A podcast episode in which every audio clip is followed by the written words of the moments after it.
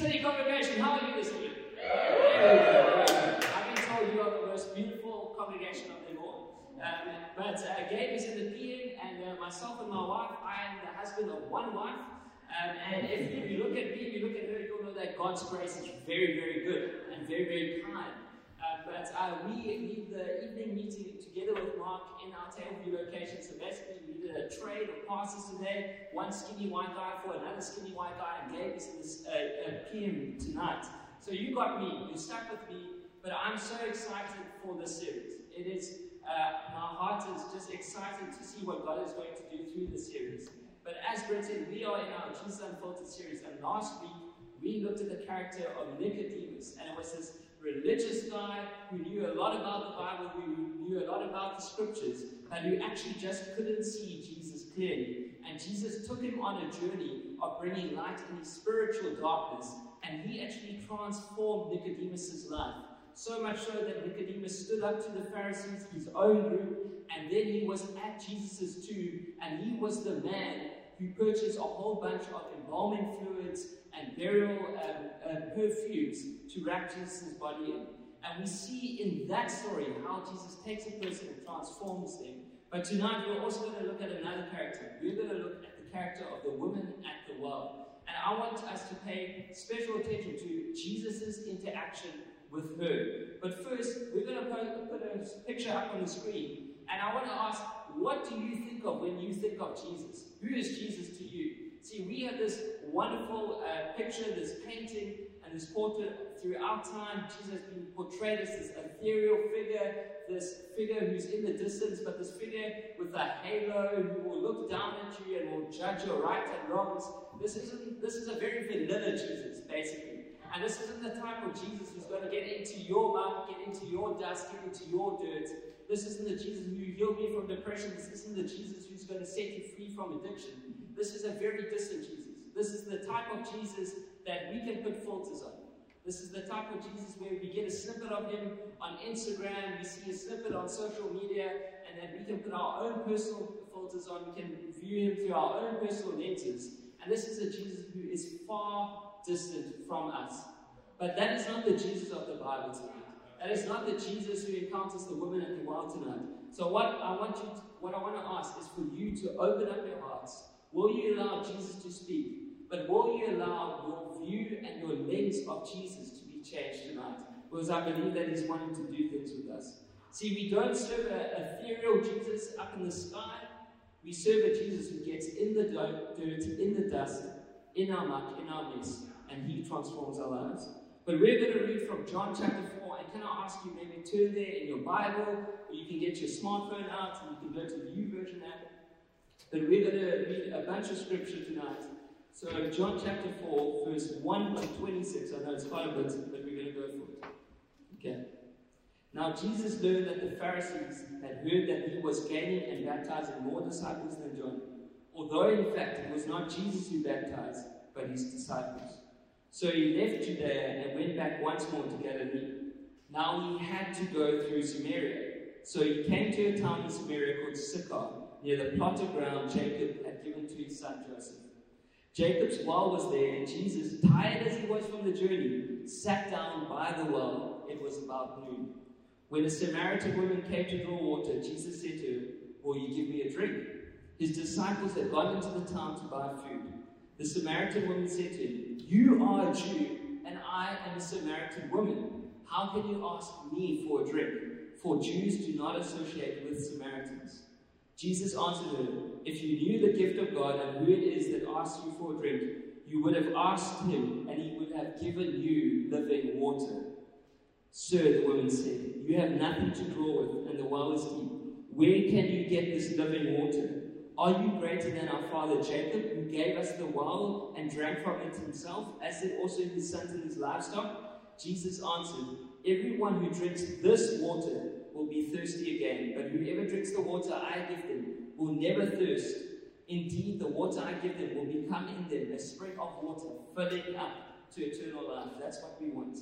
The woman said to him, Sir, give me this water, so that I won't get thirsty and have to keep coming here to draw water. She was in. He told her, Go call your husband and come back. I have no husband, she replied. Jesus said to her, You are right when you say you have no husband. The fact is, you have had five husbands, and the man you now have is not your husband. What, have, what you have said is quite true. Sir, the woman said, I can see that you are a prophet. Our ancestors worshipped on this mountain, but you Jews claim that the place where we must worship is in Jerusalem. We're going to stop there. Let's pray. Yeah, thank you, Father, just for your goodness, but I thank you that you will pour out your spirit tonight. May we see you in truth. May we see you in fullness. I pray, Jesus, that you get into each and every one of our hearts. I pray, Jesus, that we will see you clearly tonight, but that you will pour your spirit out on every person in this place, Lord. That we will see your fullness, that we will have fullness in you, Lord, and that we won't leave here unchanged. That you will get into every bit of our lives, Lord, but that you will transform it for your gospel, for your grace, for your glory. We pray this in your mighty name. Amen. So, just some context to what is happening here in these passages of Scripture is that the Samaritans were hated by the Jewish people. Essentially, what happened is that the nation of Assyria came to Jerusalem, came to the northern kingdom of Israel, and uh, conquered them and took them out of their land and uh, also conquered the nation of Samaria and that land. And then the Babylonians came and also conquered them. But what you saw happening was that the best Jews, the Jews of substance, were sent back to Jerusalem to worship in the temples, to uh, be with their people. But the other Jews actually married people from foreign lands, worshiped foreign gods in Samaria, and had all these different idols and these different religions and these different cultures. And it was basically a melting pot of different races, different religions, and different backgrounds. So the Jews thought them as lesser. They thought them as a half breed type of person. That is how deep their hatred for the Samaritans was. They hated them, and they even hated them so much that they prayed to God that God would never answer the Samaritans' prayers or that they would not go to heaven and be forgiven of their sins. That is how much the Jews despised the Samaritans. So for Jesus to speak to a Samaritan woman is significant. It is significant, it stands out, but it shows us that Jesus knows no cultural boundaries, he knows no racial boundaries, he knows no prejudices or walls like that. He wants to speak to every person in the room tonight. And so Jesus has a plan. See, he didn't have to go through Samaria, but we're going to get there later. But Jesus has a plan for this woman, and he seeks her out. He goes to her while he positions himself for an encounter of grace with this woman, and it breaks every boundary. And she is perplexed as to why Jesus, this person, this Jew, would speak to her. But it shows us something about Jesus, and it brings me to my first point is that Jesus is purposeful. See, Jesus purposely positioned himself for this encounter of grace. Jesus had a plan for the Samaritan woman, an outcast, a person who others would not associate with from the beginning of time. See, Jesus has a plan for you and me from the beginning of time. His plan was perfect, his plan was purposeful, it was persistent, but he always had a plan to redeem the world towards him. See, in John 1 9 and 14 to 6, it says this The true light, which gives light to everyone, was coming into the world. He was in the world, and the world was made through him, yet the world did not know him. And the Word became flesh and dwelt among us, and we have seen his glory, glory as only the Son from the Father, full of grace and truth. And then it goes on to say, For from his fullness we all have received grace upon grace. I don't know what this week has been like. I don't know what this year has been like. I don't know what's happening in your lives right now. But what I know is that I need grace upon grace for my story. I need grace upon grace to get up in the morning and keep on going. I need grace upon grace to trust Jesus. I need grace upon grace to trust Jesus that I would pay off my debt. I need grace upon grace to trust Jesus that I would be healed of d- depression. I need grace upon grace. And that is on offer for you tonight. See, the original word that it says he dwelt among us, the word become became flesh and it dwelt among us, is this word tabernacle. And the tabernacle in the uh, Old Testament was the dwelling place of God's glory. they would make a tent and they would pitch a tent, and inside was the Ark of the Covenant and the Holy of Holies. And basically, that was the place where they experienced God's presence in fullness. Only the temple priest could go in and he would have to do all these rites and all these rituals to be cleansed of his sin because not, a sinful person could not go into the presence of God or they would be struck down dead. And so, what Jesus is doing here is he is saying the word became flesh and tabernacled amongst us. He became flesh, and the presence of God came into our dust, our darkness, so that we could experience his glory and his presence in fullness through Jesus Christ. And so, what it shows is that he's bridging the gap again. He's bridging the gap between Samaritans and Jews, but he's bridging the gap between us, our sin, our brokenness, and his glory. And Jesus is pursuing you before you ever thought of pursuing him. And so it shows that Jesus is purposeful in his planning from day one. From the beginning of creation, Jesus always had a plan to pursue you. He always had a plan for you to experience his presence. And so Jesus is purposeful in his pursuit, but he's also purposeful in his presence. It says this in verse 4 Now he had to go through Samaria. That phrase is untrue. It's not true in the Bible. Jesus did not have to go through Samaria. The quickest way to Galilee, where Jesus was going, was actually around Samaria. And the Jews would often travel around Samaria because they did not want to go through that country. They did not want to um, experience the traditions. They did not want to engage with the people of the day. So they often went around Samaria, and it was actually the quickest route. But Jesus went through Samaria. Why? because he was purposeful in his planning and he had to meet a woman at the well because he had to see a life transformed. And on the back of that life transformed, many lives were being shaped and transformed. And Jesus had a plan from the beginning. See, for you tonight, I want you to know is Jesus has a plan for your life. Jesus has a purpose for your life. And you need to just be there and engage with him.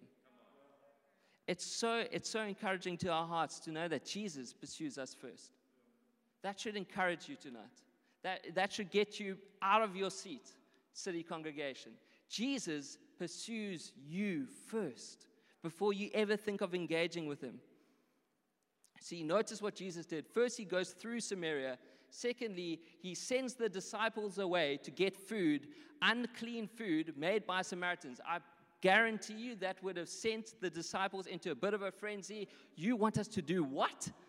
but he sends all 12. I don't know if you've ever tried to go shopping with 12 people. Just, just picture that for a second. Going to the shops with 12 people. All 12 did not have to go, but he sent all 12 away so that he could have this meeting with the woman at the well. See, Jesus is purposeful. And I want to take a moment here to, to highlight one fact is Jesus was also tired. He was tired and he sat at a well. See, what that shows us is that Jesus was fully God, but fully human. He experienced our humanity, he experienced tiredness. Why? Because he is a personal God, he is a relational God. He's not an ethereal God way up there, but he's a God who experienced every burden, every temptation that we experience, but conquered it because he is God. And so he sat at this well, tired. The same God who breathed creation into existence, the same God who's speaking over your life tonight, sat at a well, tired, because he could have an engagement with a woman there, a conversation with a woman that would lead to much life. And so we see this Jesus who is personal. We see this Jesus who is real. We see this Jesus who isn't distant, but who's up close and wants to engage with us. See, it shows Jesus' love for the world. Jesus' love knows no bounds, knows no cultural barriers, knows no distinction between race or gender or what you have done or what you are going to do. Jesus' love is for all. And that is the truth of the gospel. The Samaritan woman said to him, You are a Jew, and I am a Samaritan woman. How can you ask me for a drink? For Jews do not associate with Samaritans. Two things she was a Samaritan and she was a woman. She was a Samaritan despised by the Jews, but she was also a woman who, in those days, in that historical context, would have been lesser than. They would have been marginalized, and often in those times, the um, women would have gone all together to the well in the morning to gather water because it was a social interaction, it was for protection. But we see this woman go in the heat of the day by herself. And what that tells us about her is that she is an outcast and she has isolated herself from her community. She has no one, she doesn't want to associate with people. There's shame, there's brokenness attached there. But Jesus goes to this person, this marginalized person, this outcast, this isolated individual, and he is saying, I want to bring life in this story. And that is the same Jesus who is speaking to you tonight. See, Jesus engages with the persons on the margins. God's design in the Bible is that we come to know Him and that we come to know ourselves through Him. See, Jesus' conversation with this woman shows that He is pursuing her. Don't overlook who he is speaking to. He is speaking to this woman who's an outcast. He is speaking to this woman who is a Samaritan, who is despised by others. And he is speaking to this woman who has brokenness attached to the story. Jesus is purposeful in his pursuit of her. But he's not only purposeful, he is also persistent. And that brings me to point number two Jesus is persistent in his pursuit. And as we continue reading this uh, scripture, as we continue uh, looking at this character of the woman at the well, we see that Jesus wants to get into her inner life. Jesus doesn't just want to uh, cope with the surface level, he just doesn't want to do the surface level things and engage and ask her how her day is and go off. No, he wants to get into her inner life. Why? Because he wants to bring her living water, which cleanses the inside, not water which is just for her th- thirst. See, He wants to get into our lives. He wants to know every part of our lives and bring light and bring fullness into every aspect of our lives. See, this living water isn't about our outside, it is about our inside. So Jesus is wanting us to drink with our heart, not with our mouths. He was dealing with her deep inner life and her needs, but she at first doesn't let him do this. Let's see what she says. Jesus answered, Everyone who drinks this water will be thirsty again. But whoever drinks the water I give them will never thirst. Indeed, the water I give them will become in them a spring of water welling up to, to eternal life. Then this woman said to him, Sir, give me this water so that I won't get thirsty and I have to keep coming here to draw water. She wanted the water. She was in. She said yes. She's like, I want that thing. Come on, Jesus, give me that water. I'm in. I'm ready. I'm positioned. I'm thirsty. Give me that water that you have. But see what Jesus does here. He doesn't just leave it surface level. He goes, Go call your husband. That's not a great pastoral moment by Jesus, eh? If the disciples were there, I can be, ah, Jesus, not again. Why did you have to mention the husband, man? This isn't great for our brand, Jesus. Why did you have to go there? Just don't mention it. Just don't go there. You did it again, man. But what he does is he asks this question. Why? Because he knows that there is something deeper. He knows that she is trying to hide something. He knows that she is trying to keep something from him. See, we all have a husband in our lives that we are trying to keep hidden we all have a husband that we don't want other people to see. And for some, that husband may be addiction. For others, that husband may be debt that is piling up that we don't want anyone to know about. For some, it may be a hookup culture that we just can't get free of. For me, it was depression. And Jesus is showing us that He wants to bring that out into the light and He wants to restore that to fullness. See, Jesus knows that the only way that she can encounter this living water, the only way that she can encounter this water in fullness, is for him to transform her from the inside out. He doesn't just want to wash her outside, he doesn't want to present her clean on the outside to the rest of the community. He wants her changed from the inside out so that she will be transformed forevermore. And he wants that for you tonight. See, Jesus wants us to respond. He wants us to respond to this question. He wants us to respond to this living water. And so the response is yours to have. How are you going to respond tonight to this water? How are you going to respond to what Jesus is speaking over your life tonight? Are you going to try and dodge the question like the woman at the well? Or are you going to engage with your Savior who is face to face with you? And so she says this I have no husband, she replied. Jesus said to her, You are right when you say you have no husband. I love the sarcasm here. The fact is, you have had five husbands, and the man you now have is not your husband. What you have just said is quite true. See, we all have that thing that we want to keep hidden, and we all have that thing that we want to keep in the darkness. But as we learned last week, is that Jesus is wanting to bring light into the darkness. When I was around five, is uh, my mother had a very, very precious lamp, and my mother happens to be here tonight. So she had a very precious lamp, and I don't know if she knows this, but um, as kids do, I was playing in the house, and um, I, I, think I actually was chasing my cat, as boys do, um, and I happened to bump over this lamp, and the first thing that I thought is, how am I going to fix this? I was five years old at the time, but this lamp was precious. It looked like it had been on the um, set of Blown Away on Netflix. It was flipping beautiful. But the problem is that I, there was mess on the floor. There was glass on the floor. There was brokenness. I didn't know what to do. I was five years old and I was just trying to make a plan. I'm like, okay, if I do my taxes correct, then maybe I'll get enough money to pay off the lamp. And but I, I didn't know what to do. And but I was so fearful of my mother coming home. I was so fearful of that conversation. And now I can't even remember what that conversation was. But so often we get so fearful of that conversation with Jesus. We get so fearful of others seeing that broken glass on the floor. We get so fearful of allowing Jesus into that space. And why? Because there's shame attached to that. Why? Because we don't believe that that ethereal Jesus, who we saw the picture of, would be a Jesus that could get into our dirt, who would be the Jesus that could see our brokenness and be okay with it and want to transform us. We can't deal with that ethereal picture of Jesus, but I promise you tonight that that is not the Jesus we serve the Jesus we serve wants to get into your brokenness. He wants to get into your shame. He wants to get into your darkness and your dirt, and He wants to bring living water to that.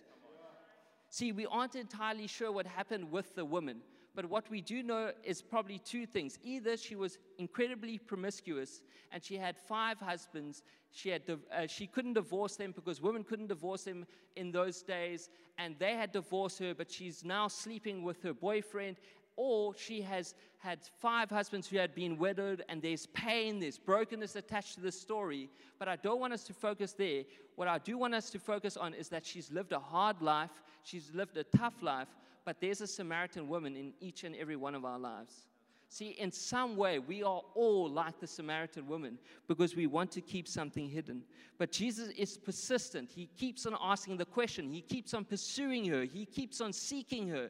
But there's this amazing uh, preacher by the name of Matt Chandler, and he has this statement If you are 99% known, you are unknown. If you are 99% known, you are unknown. What is that 1% that you are keeping away? What is that 1% that you are keeping from Jesus? What is that 1% that it will bring you to fullness in community? What is that 1% that will allow you to wake up feeling joyous? What is that 1% that you do not want anyone to see that Jesus is wanting to restore tonight? See, we all have a 1%. But until we allow Jesus into the unknown, we cannot experience the fullness of His grace, the fullness of His love, and the fullness of His affection.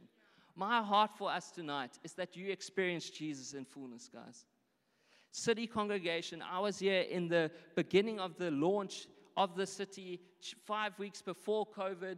Who would have thought that we would have planted a church five weeks before COVID? Great planning strategy. But I saw 450 people in this building, and this building is a testament to God's goodness. This was the first building where slaves worshiped in South Africa.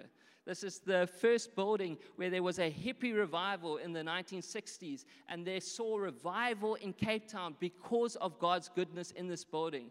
And I want to say is, will we rise up to that standard? Will we rise up to the Jesus who wants to bring fullness to our lives, wants to experience uh, His glory, His presence in our lives, so that we can see His fullness and be transformed in Him? See, that is the Jesus we serve. And the enemy wants to weaponize that 1%. He wants that weapon, weaponize that 1% to keep you isolated, to keep the woman at the well isolated, to keep her in her sin, to keep her in her brokenness, to keep her uh, fighting the traditions between the Jews and the Samaritans. But actually, do not let the enemy weaponize that 1% tonight. Bring that 1% to Jesus and allow Him to transform it. See, He wants to bring streams of living water into your life tonight. Streams of living water. And that is not dependent on your goodness. It is not dependent on your abilities. It's not dependent on your parsons, what you watched last night. It's not dependent on how you will fall one day. It is only dependent on His goodness because He is a good Savior. See, not only is Jesus purposeful, not only is Jesus persistent, but he is perfect. Our Savior that we serve, our Savior that we come to, is perfect. And he is offering that perfect living water to you tonight. See, in verse 21, when she tries to, uh, sorry, verse 19, she says, Sir, the woman said, I can see that you are a prophet. She knows that he can see into her life. Our ancestors worshipped on this mountain, but you Jews claim that the place where we must worship is in Jerusalem. Woman, Jesus replied, believe me, a time is coming when you will worship the Father, neither on this mountain nor in Jerusalem. You Samaritans worship what you do not know. We worship what we do know, for salvation is from the Jews. Yet a time is coming and has now come when the true worshippers will worship the Father in the Spirit and the truth, for they are the kind of worshippers the Father seeks. God is Spirit, and his worshippers must worship in the Spirit and in truth. What does she do when Jesus mentions her adultery? She goes, Ah, good question, but uh, why can't I worship where you, where you guys worship? See, she dodges the question entirely. He tries to mention her sin, but actually she goes, No, I don't want to talk about that. Nah. Hey, what do you believe about homosexuality in church? Hey, let's mention another topic. Or, hey, yeah, okay, okay. I know I'm struggling with pornography, but uh, but you made me this way. If you made me this way, you must be okay with it. And we dodge with theology. See, we dodge and we distance ourselves from Jesus, and we lay these arguments and we great keyboard warriors on Facebook, but actually we don't want to fight the demons inside. And we don't want to allow Jesus in, and we try and distance ourselves because we don't want him to see the muck, we don't want him to see the dirt, we don't want him to see the brokenness, and we want to keep that 1% hidden behind ourselves. But Jesus is wanting to bring fullness, and he's wanting to bring 100%, even when we bring 0% to the table. That is the glory of covenant. Even when we give 0% in our brokenness, in our treasure, uh, treachery, in our sin and death, He came to earth. He died on the cross. He gave 100%, even when we brought 0%. And that is what Jesus is wanting to do tonight. And so this woman finally relents. She finally sees him, but she doesn't see him full. But she says this I know that Messiah called Christ is coming. When he comes, he will explain everything to us. Then Jesus declared, I, the one speaking to you, I am he. Pay close attention to this. There are seven I am he's in the, Bible, in the book of John. And this is Jesus saying that he is God. He is showing that He is Yahweh, the God who created the heavens and the earth, the God who is everlasting, the God who was in the beginning, is now, and is to come. He is showing her that He is that same God who breathed existence into life, is breathing new life into her. That same God who breathed existence into life is breathing new life into you tonight. And He is saying, I am He. I am He who is going to give you love. I am He who is going to show you grace. I am He who will cleanse you from your sin, your present sin, and your future sins. I am He who will establish your future. I am He who is breathing life into you into the present. I am He who pursued you in the past. I am He, Jesus. And that is the Jesus who is speaking over you tonight. And I want to encourage us will we respond to Jesus tonight? Will we respond to that Jesus who is pursuing you, that Jesus who is purposeful, that Jesus who is persistent, and that Jesus who is perfect? See, at this point, she doesn't even understand it fully. But what Jesus is trying to show is this picture of creation where there was river, rivers of living water flowing from the Garden of Eden, because that's where God's presence was. Where there is rivers of living water flowing in our lives, that is where God's presence is. And so God is with us. Know tonight, city congregation, that Jesus pursues you, that Jesus is purposeful, that Jesus is persistent, and that Jesus is perfect. See, he doesn't, doesn't just expose her sin and leave her there. He doesn't just expose her sin and allow um, her community to see her. No, he exposes her sin, but then he transforms her. He exposes her sin and he uses that for his glory. And it says this in the final verse of this evening Many of the Samaritans from that town believed in him because of the woman's testimony. He told me everything I ever did, she said. Can we stand this evening? See, we all have a response on hearing the word preached. But I believe that just as this woman had a response, that she allowed Jesus into her brokenness, she allowed Jesus into her shame, but she allowed Jesus to transform and heal. She allowed Jesus to restore. She allowed Jesus to get into the 1%. The 1%, the brokenness, the shame, that thing that you're trying to hide, that pornography addiction, the depression, the mental illness, the relationship you don't want anyone to know about, that 1% Jesus is wanting to restore. And we have two responses tonight, I believe. One, we have a response to allow Jesus into the 1%. And what I'm going to do, if you want, if there's a 1% that you're holding on to, just with all eyes closed, won't you place your hand on your heart? No one's looking. Only you and Jesus. And imagine that 1%. Imagine the darkness. Imagine the brokenness attached to that. Imagine the shame that you don't want anyone to see. But now, here, a drip of water. Just a drip. Drip. Drip. And that drip gets quicker. That drip becomes stronger. That drip becomes a stream. And then that stream becomes a river. And that river becomes a flood. And it's Jesus' love, it's Jesus' affection for you, it's Jesus' grace just bringing light to your heart right now. It's Jesus' grace bringing fullness of His glory to your heart right now. And right now, I want you to know that Jesus has pursued you, that Jesus is bringing fullness to your life, that He is transforming you from the inside out and that He doesn't just want to cleanse you outside. He is purposeful in His plan, and He will see this to the end. He will see you become perfect in eternity. He will see you with Himself one day, and you will worship in fullness. You will be with Him, and you will experience His glory. Why? Because He is a good Savior. And so, Jesus, I pray a blessing over these people tonight. I pray that they will not leave here unchanged. I pray that they will know your fullness, that they will know your glory, that they will know your grace, they will know how much you love them. That just as you sat with a woman at the well in the heat of the day, that you are calling them and you want to engage with them tonight. That you want to get into the brokenness of their lives and you want to transform it for your gospel and for your glory. And there's one more response I believe that Jesus is calling us to. See, on the back of hearing this word, on the back of hearing and seeing Jesus the Messiah, this woman went to go tell a whole community about the goodness of God, about God's grace, the Messiah who is to come, the Messiah who has come, the Messiah who will bring everything to fullness and redemption.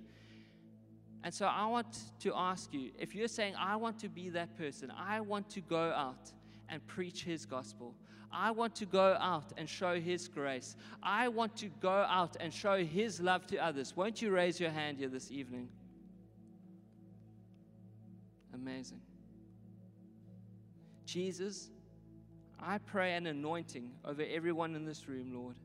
I pray an anointing over everyone with raised hands, Lord that you will go before us, that you will lead us, that we will go in boldness, in power, and authority because of the word of God, but because we have encountered you and we want to see others encounter you in fullness. We want to see others come to know you. We want to see other lives shaped and transformed for the gospel of Jesus Christ. We want to see dead people come to life, and it starts with us. So, right now, I pray that you pour out your spirit, Lord, that you are rising sons and daughters to be leaders in their marketplace, sons and daughters to be leaders in their schools, sons and daughters to be leaders in their households, Lord, so that others can see your grace, see your glory, see your fullness, Lord, and that lives will be impacted just by them going, just by them saying yes, yes to this living water, but by that living water transforming their lives